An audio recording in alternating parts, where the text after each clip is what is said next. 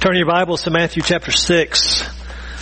And as it's already been mentioned, we are on the topic this morning of worry, anxiety, and as you look around our culture, phobias and worries and anxieties, panic attacks and stress, you know, just seems to be at epidemic levels, doesn't it? I mean, it really is a billion dollar industry. As psychiatrists and psychologists and biblical counselors and pastors and others who are in the people business all over our country are constantly sitting down and looking at people overcome with worry, overcome with stress about the pressures of life. Without a doubt, this issue of anxiety disorders and worry affects everyone. It affects us all. It affects us personally. We all can be tempted, but it also affects us in our families and relationally. We all know someone who carries great burdens of anxiety and worry. But thank God, thank God the Bible addresses this topic. When we gather to sit under the hearing of the Word of God, this is not just some mere academic exercise. This is not just some religious uh, feeling we're trying to conjure up. We're turning to the Word of God for help in our life, right? And thank God He addresses the issues of life. Christianity is, is practical if it's anything. And so today we will see that in spades. I want to define worry as we begin because we must differentiate between worry and proper concern, right? Proper care for certain things in life. And there is a big difference. Worry goes beyond concern to a perpetual uneasiness, to a unsettled feeling of fear and anxiety, where you're unable to really function properly because of the weight of this concern. For example, wearing your seatbelt is not worry. Not going out of your house for fear of an accident, that's worry. That's anxiety at, a, at another level. And of course, if it's bad enough, if it's deep enough, if it's frequent enough, uh, the stress of worry can leave a person where they can't eat, they can't sleep, they can't work, they can't function. It'll leave a person uh, just entirely stressed out. And what's next if there's stress? What's next? Health problems. Right? Physical health problems will follow. Now we got something else to worry about, right? And it just kind of snowballs. These kind of things accumulate. Where there's stress, where there's health problems, inevitably there will be life problems. There will be relationship problems. There will be strain in the marriage and strain at home and strain at work. All of these things many, many times can be, can be traced right back to worry and anxiety that wasn't properly dealt with. Everything has a starting point, folks. Nobody just wakes up one day in the deepest, darkest depression imaginable. It always started somewhere.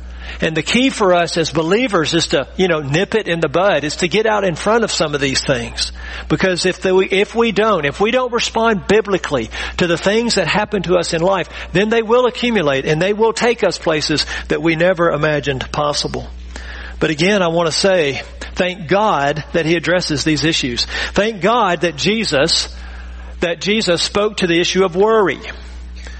And He did so often in His itinerant ministry. Now let's acknowledge, as even one of the songs did, let's just confess right up front, no matter how happy-go-lucky your personality might be, no matter how optimistic of a personality you might have, let's just confess that we all worry from time to time. And if we don't worry from time to time, we can at least acknowledge that we are all tempted to worry. Uh, we are all drawn to consider what we might worry about. It doesn't take much paying attention to realize there's no shortage of reasons to worry. Uh, we could spend the whole sermon up here just talking. I mean, I could get you worried if I wanted to. We could just sit up here and talk about all of the laundry list of reasons why we could potentially worry. But today I want to give you reasons not to worry. You turn on Fox and CNN and whatever news outlet, you'll get your reasons to worry, but today we're going to have reasons not to worry. I think you got to turn to the Bible to get that list, right? Does that sound good to you this morning? Do you want to hear something this morning that says, oh, there's a reason not to worry? Go with me to Matthew 6 and verse 25. And let's read the text. The title and the outline of the sermon is eight reasons not to worry. You look for them as I read the passage. 25 to 34. Jesus said, for this reason I say to you, do not be worried about your life as to what you will eat or what you will drink, nor for your body as to what you will put on. Is not life more than food and the body more than clothing? Look at the birds of the air that they do not sow nor reap nor gather into barns and yet your heavenly father feeds them. Are you not worth much more than they? And who of you, by being worried, can add a single hour to his life? And why are you worried about clothing? Observe how the lilies of the field grow. They do not toil, nor do they spin. Yet I say to you that not even Solomon in all of his glory clothed himself like one of these. But if God so clothes the grass of the field, which is alive today and tomorrow is thrown into the furnace, will he not much more clothe you? You of little faith. Do not worry then saying, what will we eat or what will we drink or what will we wear for clothing? For the Gentiles eagerly seek all these things. For your heavenly Father knows that you need all these things. But seek first His kingdom and His righteousness and all these things will be added to you. So do not worry about tomorrow, for tomorrow will care for itself. Literally, tomorrow will worry for itself. Each day has enough trouble of its own. Six times the Greek word for worry is used in this passage.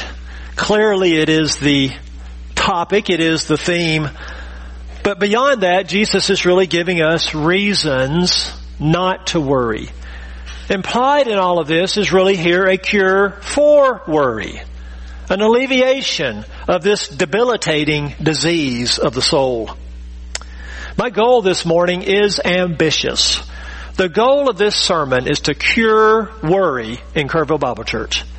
I want to bring a soul cure, medicine of God to your soul if you are here today and this is a, an issue. This is a, a challenge for you. I believe that if we will hear and believe and embrace and practice what this passage sets before us, that it will cure worry in our lives. That is how powerful the Word of God is. So, eight reasons not to worry. Eight reasons not to worry.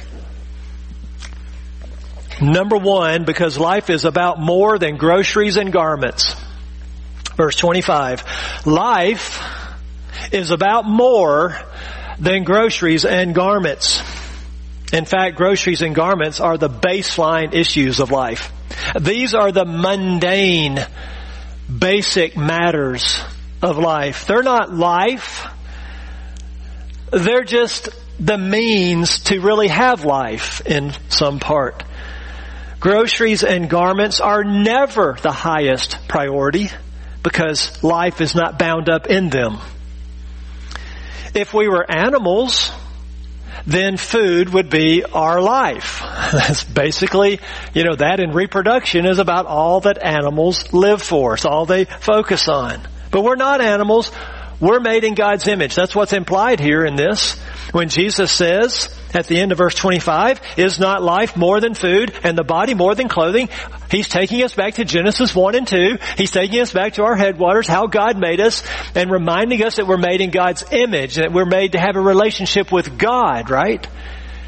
Implied in that question is, life is not bound up in groceries and garments. Life is bound up in your relationship with God. We are not here to eat. We are here to serve God. Eating is a means to an end. Eating is fuel so that I have energy to worship. Class, what did we learn this morning? Worship, walk, work, and witness. That's what food is for. That's why I exist, to glorify God. See, this is a paradigm shift to get our eyes off of the physical and on the spiritual, off the earthly and on the heavenly. That's why we should not be worried about life. We don't have a reason to worry about it because life is more than these things. So much more. Now, life is not less than these things. Right? But it is so much more than these things. We can say then that life is bound up in serving God. Life is bound up in knowing God and walking with God and having a relationship with Him. Paul said the same thing in Romans 14, 17. He said, for the kingdom of God is not eating and drinking, but righteousness and peace and joy in the Holy Spirit. The kingdom of God is not eating and drinking, but righteousness and peace and joy in the Holy Spirit. Some of us need to hear that reminder this morning. We get caught up in the things that we think are life, but they're really not life. And then we neglect the thing that is life, God, because we're so distracted by the things that don't bring life. So, borrowing from Jesus' method of a rhetorical question, I ask you a rhetorical question or two. I think if Jesus were here today, since we're not living hand to mouth like his listeners were, right? Since we're not scratching and clawing for mere survival like his were, yeah, food, drink, and clothing were pressing matters of their heart. We're not in that category, so let's jump to the 21st century, and if Jesus were here, might he ask these rhetorical questions? Isn't life about more than eating out and drinking wine and shopping for shoes and clothes and gadgets? Isn't life more than this? When you go to a major mall in our major cities and you watch the behavior there and you would begin to wonder, isn't life about more than your kids' future? Isn't life about more than where your kids are going to go to college and their vocation and who they might marry? Isn't life more than that? Isn't life about more than mortgages and mutual funds? Isn't it about more than get a good job and get married and have kids and retire and do what I want? Isn't it about more than that? Jesus would ask. Isn't life about more than access to good doctors and a prescription drug plan and social security and a pastor to do your funeral? I mean, isn't life about more than these things? Of course they are. Of course it is. And because it is, this is reason number one not to worry. Because our life is not bound up in the things of this world. Reason number two not to worry is because God feeds the birds. Verse 26. God feeds the birds all day, every day for thousands of years, thousands and millions and maybe billions of birds. God feeds them. And the word for feed here in verse 26 is a beautiful word. It's an intimate word. It's the idea of nourishing. It's the idea of even nursing. This is not just like, hey, I'm tossing you a bag of seed over here. I mean, this is like a very intimate thing that God is, is very much aware of all of His creation. And Jesus says in verse 26, look at the birds. Consider the birds, alright? Creation is here as a school for us. It's a classroom. Get your eyes open. Look up in the sky. Look in the tree. Look at those birds, he says. Um, I imagine as he teaches this outside on a hillside that there are birds right there flying by at the moment. And he, and he goes into three activities of the men of his day. So verse 26, he is addressing his male listeners. Because it was their job to sow, reap, and gather into barns. This was an agricultural society. They were farmers. This was what life consisted of day after day, year after year. We sow seed, we reap the harvest, and we store it for future use. And he says, look at the birds. They don't do any of this. You don't ever see a bird plowing a field. You don't ever see a bird planting seeds. You don't ever see a bird reaping a harvest or putting it away in a barn somewhere. And he says, yeah, your heavenly father. I love that. He's speaking to disciples. He's speaking to followers here. He's speaking to people who are rightly related to God the Father like we are as Christians. He says, your heavenly father feeds them. Continuous action. And then the rhetorical question, are you not worth much more than they? The point is, birds do none of this and they eat every single day. In fact, if you watch a bird very much, they pretty much eat all the time. That's all they're really ever doing.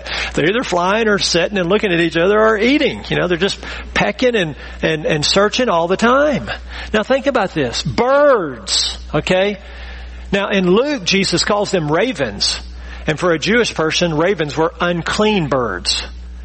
So it's not just birds, it's unclean birds.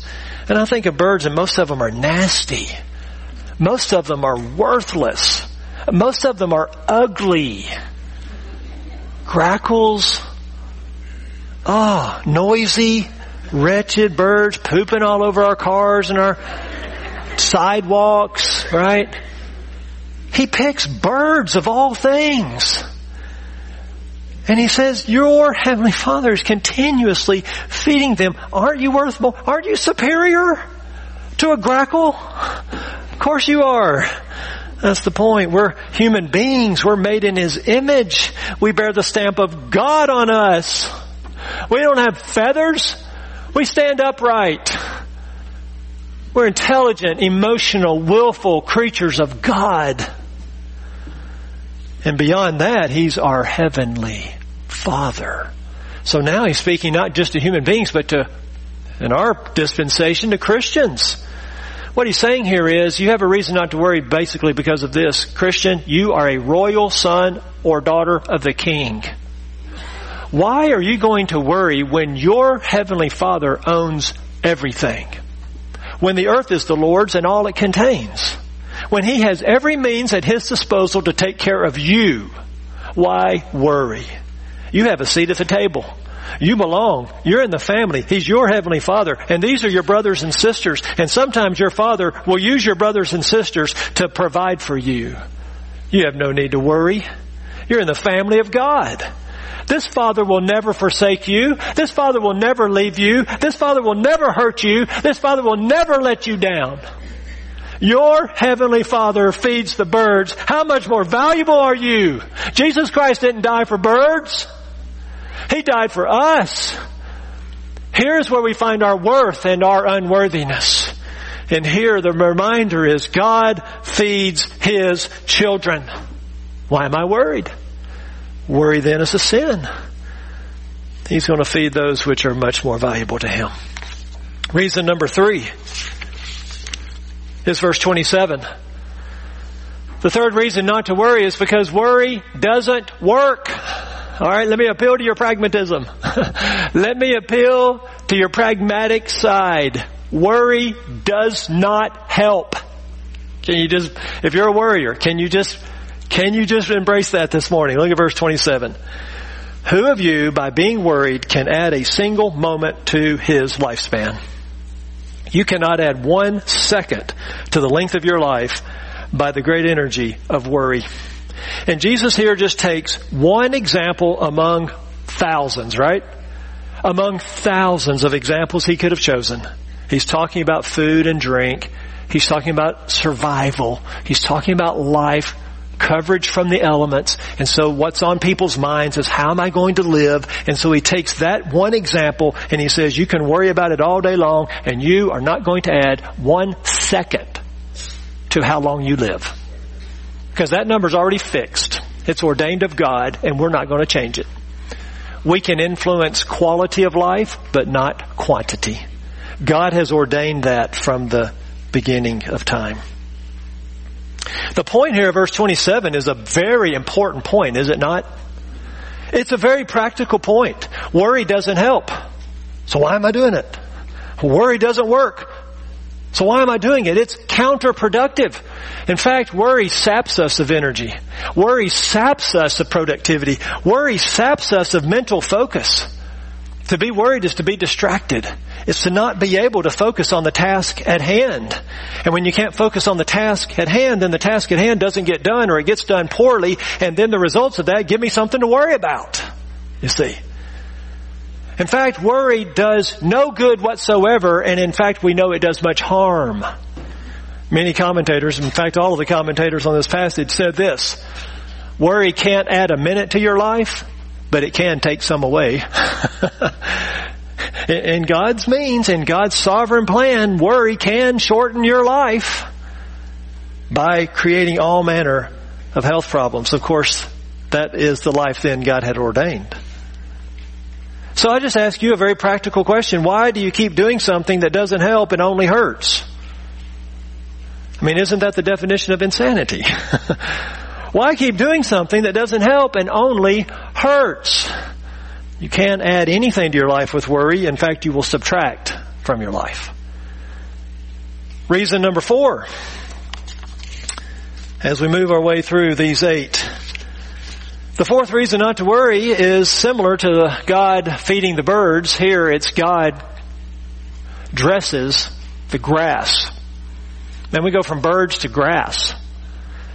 Verses 28 to 30, look at it with me. He goes back to the topic of clothing and now he's addressing the women in his audience because he moves from the field and the storage up of the barns, the men's work of that day, to what was the ladies' work of that day, making clothing. And he says in verse 28, why are you worried about clothing?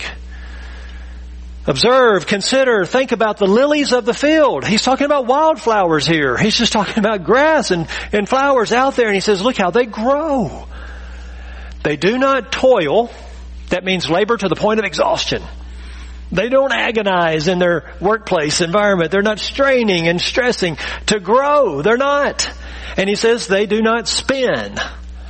I remember the first time I read that, I thought, what in the world is he talking about? Like a flower spinning or something? What is this? No, he's talking about taking wool and spinning it into threads that makes cloth, that makes clothing. He's talking about the work of women here in providing clothing for their family. He says, look at one of these lilies. Just take one. It's not toiling. It's not laboring. It's not spinning yarn and wool and material to dress itself. Yet I say to you that not even Solomon, King Solomon, the richest man ever, the most glorious king in Israel's history, the one who was decked out in royal robes all the time, not even Solomon and, all of his glory, not just some of his glory, all of his shining fame and glory, not even Solomon is clothed himself like how many of these? One of these. One of these, God is saying, you know what? One of my flowers so far passes everything man can make. And we're all caught up in our stupid phones, thinking this is the greatest invention ever, right? And God says, will you go look at one lily and be amazed? Be in awe. One tulip, one rose, one blue bonnet on a hillside surpasses the splendor of the richest king in Israel's history. He wants us then to consider this scene, a hillside in springtime. We don't have to go far, do we? A hillside in the hill country covered with wildflowers.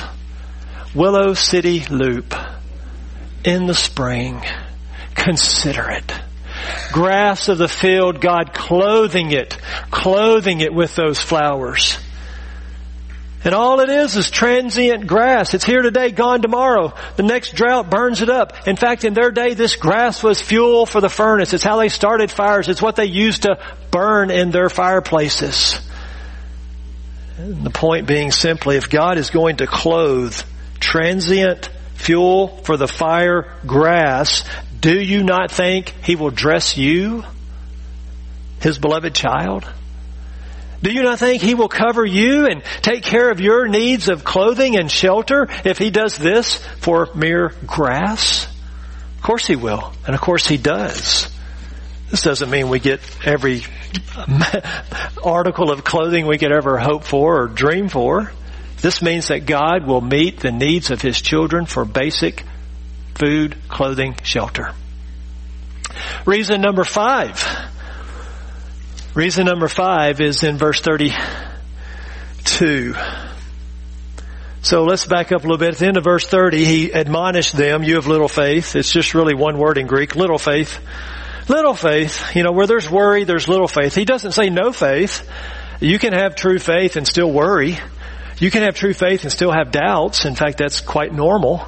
And so he doesn't call them unbelievers. He, they're, they're related to the Heavenly Father. He calls them little faith. Because wherever you have worry, that's a, that's a manifestation of, of small faith, of weak faith. Verse 31 then, he kind of sums it all up and you can just feel the frantic. You can feel the frantic of verse 31, can't you? Do not worry then saying, what will we eat? What will we drink? What will we wear? Where will my kids go to school? Who will they marry? Will they turn out okay? How will I retire? What's going to happen to my car? What's happening with my house? My health? What's the doctor going to say? What's going to happen to Social Security? What's going to happen to Medicare? What's, what's, who's going to be the next president? What will, right? You can just feel the frantic in this. For them, it was basic survival. Then look at verse 32. Here's our fifth reason. For the Gentiles eagerly seek all these things. That's a stinging rebuke. Gentiles here, pagans, he's saying. He's addressing Jewish believers. He speaks of those pagan countries and peoples around them. He calls them Gentiles, the non-Jewish people, and he says they eagerly pursue, they live for these things. Their thoughts and life are dominated by these things. That's all they can think about is food, clothing, shelter, stuff, gadgets, materialism.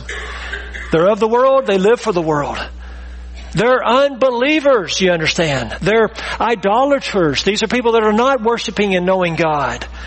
They're the Gentiles. They're those outside the church. They're those outside the Christian faith. They're the atheists, the unbelievers, the materialistic idolaters of this world. And he says this is what they live for. What's his point? What's he implying? He's implying you are a believer, don't be like them. This is not something, someone you want to emulate. Don't imitate Gentiles. This is how they live. You live different because you're of God. You're of Christ. Earlier in this very sermon, the Sermon on the Mount, Jesus had told us not to love like the pagans. Remember that? They love only those who love them. And they greet those who only greet them. And he admonished us as disciples, said, don't love like that. That's how Gentiles love. And then later on in chapter 6, he admonished us to not pray like the Gentiles who use meaningless repetition so that they might be heard for their many words. And he's saying, don't be like them. You're different. You have a father. Just tell him what you need. He already knows anyway, right? Don't love like them. Don't pray like them. Here, don't live like them. Don't be obsessed with the material. That's how Gentiles live. One commentator, Bruner, said it this way, very, very apt quote here. He said, it is characteristic of the secular world to be obsessed with economic questions. Right? It's even like a presidential election slogan. It's the economy, stupid. Yeah. It is characteristic of the secular world to be obsessed with economic questions, to be almost entirely engrossed by consumer concerns, to be preoccupied with getting better and better things. End quote. Well, those are the words right there. Obsessed, engrossed, preoccupied. Stuff, stuff, stuff. Coming right out of the hills, right on the hills of his previous passage, do not store up treasures on earth, but store up treasures in heaven. Jesus reminds us that the Gentiles are all about storing up treasures on earth. And so he's using them as a rebuke to us, as a negative example for us as believers. I am a child of God. I'm not going to live like the world. I'm not going to worry about the things they worry about. I mean, this is a way to learn how to live. Observe the Gentiles and do the opposite. it's really pretty simple. Don't do what they do. Don't be obsessed with the economy. Don't be entirely engrossed in consumer concerns. Don't be preoccupied with more and more stuff. See, the fifth reason is unbelievers are consumed with worry. Don't be like them. Reason number six is the rest of verse 32. Second reason right, there in that one verse. For your heavenly father knows that you need all these things. So he's already defined all these things, hasn't he? What are they? Food, drink, clothing. That's what he's talking about. And he says to us, your, there it is again, your heavenly Father, not your stern and harsh judge, not even your creator, right? But your Father. You're sworn to provide and protect you, Father. You're committed to you more than you're committed to Him, Father. Uh, the one who loved you first before you loved him, Father. The Father who sent his Son into the world to be a propitiation for our sins. The Father who sent Jesus as a gift to the world so that we would not perish but have eternal life in him. This Father This loving God, this providing God, this rich and infinitely powerful God is your Heavenly Father and He knows. He knows the things you need. He knows all that you need. Reason number six is because our Father knows our needs. He's already pointed this out in this sermon. When we pray, we don't have to inform God because He already knows what we need. Now this is very interesting because the pagans that lived around the Jews and among the Jews did not serve the God of Abraham, Isaac, and Jacob. They served little gods, right? And goddesses of their day. The Greek gods and the Roman gods. And, and their whole system was entirely different from biblical Christianity. See, their system was, I've got to bring gifts and offerings and sacrifices to my God, and I'm doing it to try to appease Him, to try to win His favor, to try to get Him on my side, so that He'll bless my crops and my children and my flocks, right? And I've got to appease the God of war and the God of rain and the God of this and the God of that. But the problem with their whole system was these gods were arbitrary and these gods were hard to appease and you never knew if you had, right? And so these people lived in this terrible burden of am I viewed favorably by the gods? Have I done enough? Has it satisfied them? They were always unsure. In a sense, they had no assurance of salvation because there was no salvation with these other gods. They had no sense whatsoever of a heavenly father who feeds them. They had no sense of personal love, of a personal God, of tender care, of watch care, of provision, of miraculous and providential provision. No, they were just living in fear all the time that the gods would not come through. Jesus is basically saying here, not so for us. Not so for us. We know tender loving care. We know loving kindness. We know grace. We know provision. We know what it means to have a Heavenly Father. Reason number six, my Father knows what is best. My Father knows my needs. And we got to put those two things together. My Father knows my needs, and my Father knows what is best for me. So what this might mean is, you know, chicken wings and ramen noodles instead of ribeye steak and $20 mac and cheese at Ruth Chris Steakhouse. Okay? Yeah, you can get $20 mac and cheese at high dollar steakhouses. Uh, I've experienced that once in my life. The irony of that sometimes is how delicious the chicken wings and ramen noodles actually are. But I gotta walk through life knowing that my Father knows me and He knows my needs and he knows how to meet those needs. And he knows when to say yes and he knows when to say no. And I have to trust that. Whatever that looks like in the moment. That's the reason here Jesus is giving us not to worry as your heavenly Father who rules the universe knows that you need all these things. We can extrapolate that out to all of our needs, right? All of our daily needs, He knows about them. I think Paul echoed this reason. And Peter did as well. Let me share a couple of quick verses with you. Paul echoed it in Philippians 4 6. With this command, he said, Be anxious for nothing, but in everything, by prayer and supplication, with thanksgiving, let your requests be made known to God, your Heavenly Father, in Jesus' words.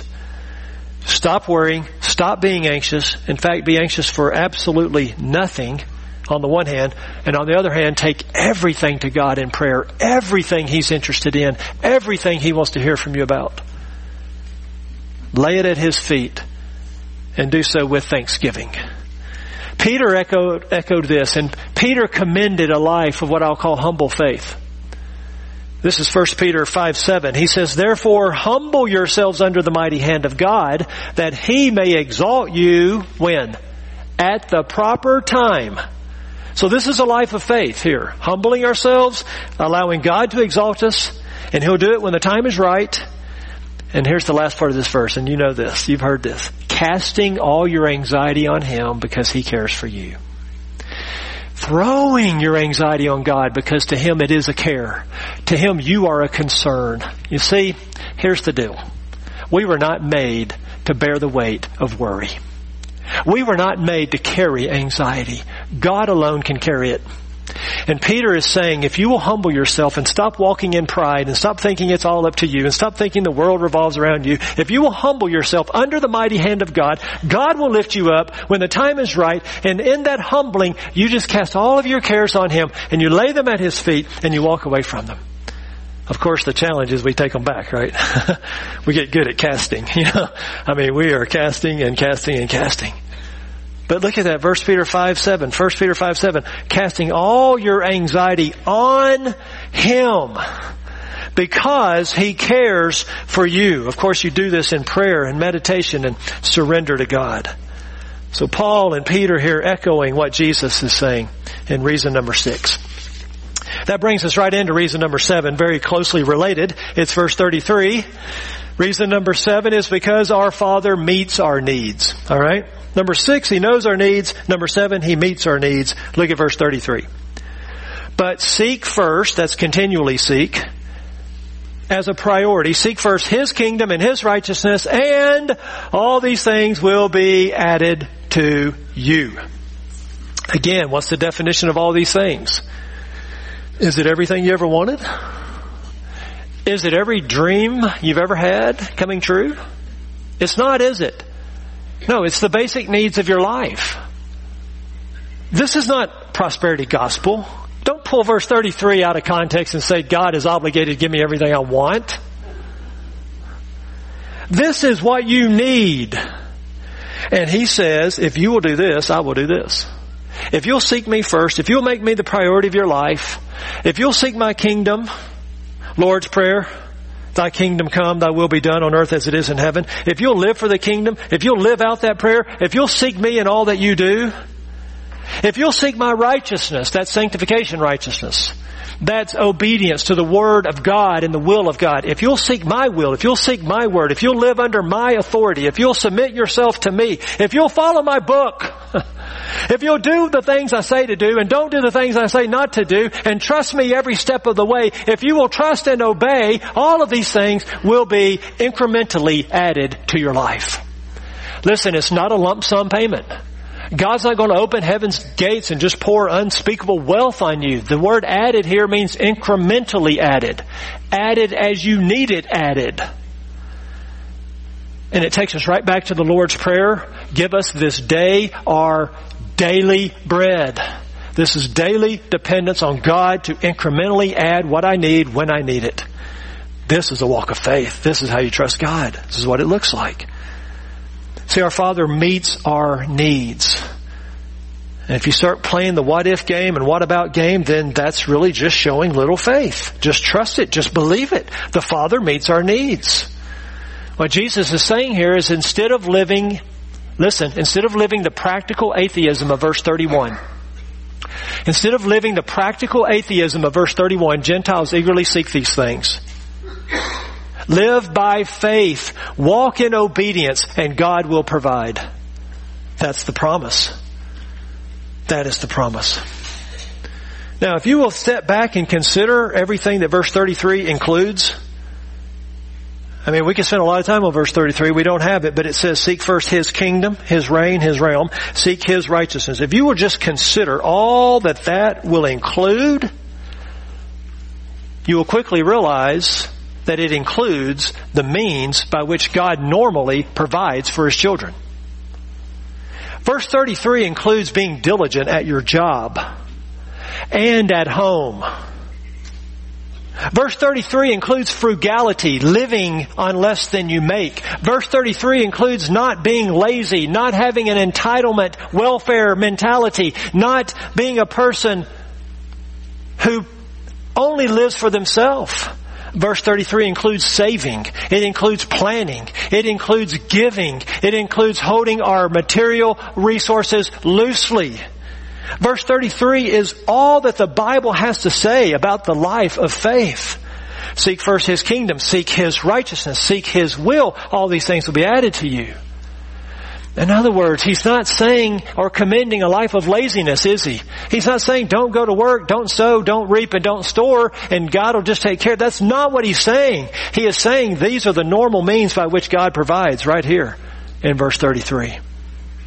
And what's really awesome is when those normal means don't work or for whatever reason God chooses are not going to meet the need, then he has his extraordinary means. like manna and quail and water from a rock and clothes that didn't wear out for 40 years. And like when Barnabas sold a piece of property to meet the needs of the body of Christ. See, God has His normal means. Get up and go to work. And God has His extraordinary means. And that's all at His disposal. I think what this is saying, this seventh reason, because our Father meets our needs, I think what He's saying is basically this. Food, drink, and clothing will take care of themselves if you put God first in all things. Put God first in all things. Store up treasures in heaven. Live for Him. And He will take care of the rest. Reason number eight. We finally made it. Number eight. Eight is enough. But I think eight might be the most important. It might be. I don't know. Seven and eight are right there together. It's verse 34. And I want to beg you for attention span till we finish right here. Reason number eight is this, because worry prevents living, listen, worry prevents living in the moment. Worry prevents living in the moment. Look at verse 34. And let's do this right now. Let's live in the moment, alright? Don't worry about what's going to happen next. Live in the moment. Verse 34, so do not be worried about, do not worry about tomorrow, for tomorrow will worry for itself. Each day has enough trouble, has enough evil, has enough challenges, has enough problems of its own. What verse 34 is saying is that worry prevents living in the moment. Tomorrow will worry for itself. Today has sufficient troubles to keep us occupied. Be faithful today, not obsessed with tomorrow. I cannot overstate the importance of this final reason not to worry. You see, worry always steps into the future and starts playing the what if game. What if this happens? What if that happens? It can happen even as you're driving in a moment or it can be 10 years from now, but worry is always future oriented and prevents us from living in the moment. We start playing the what if game. We start playing God. Actually, we start prying into God's secret counsel, His knowledge of the future instead of living in the moment. Instead of being a creature under my Heavenly Father. I have no business living in the future.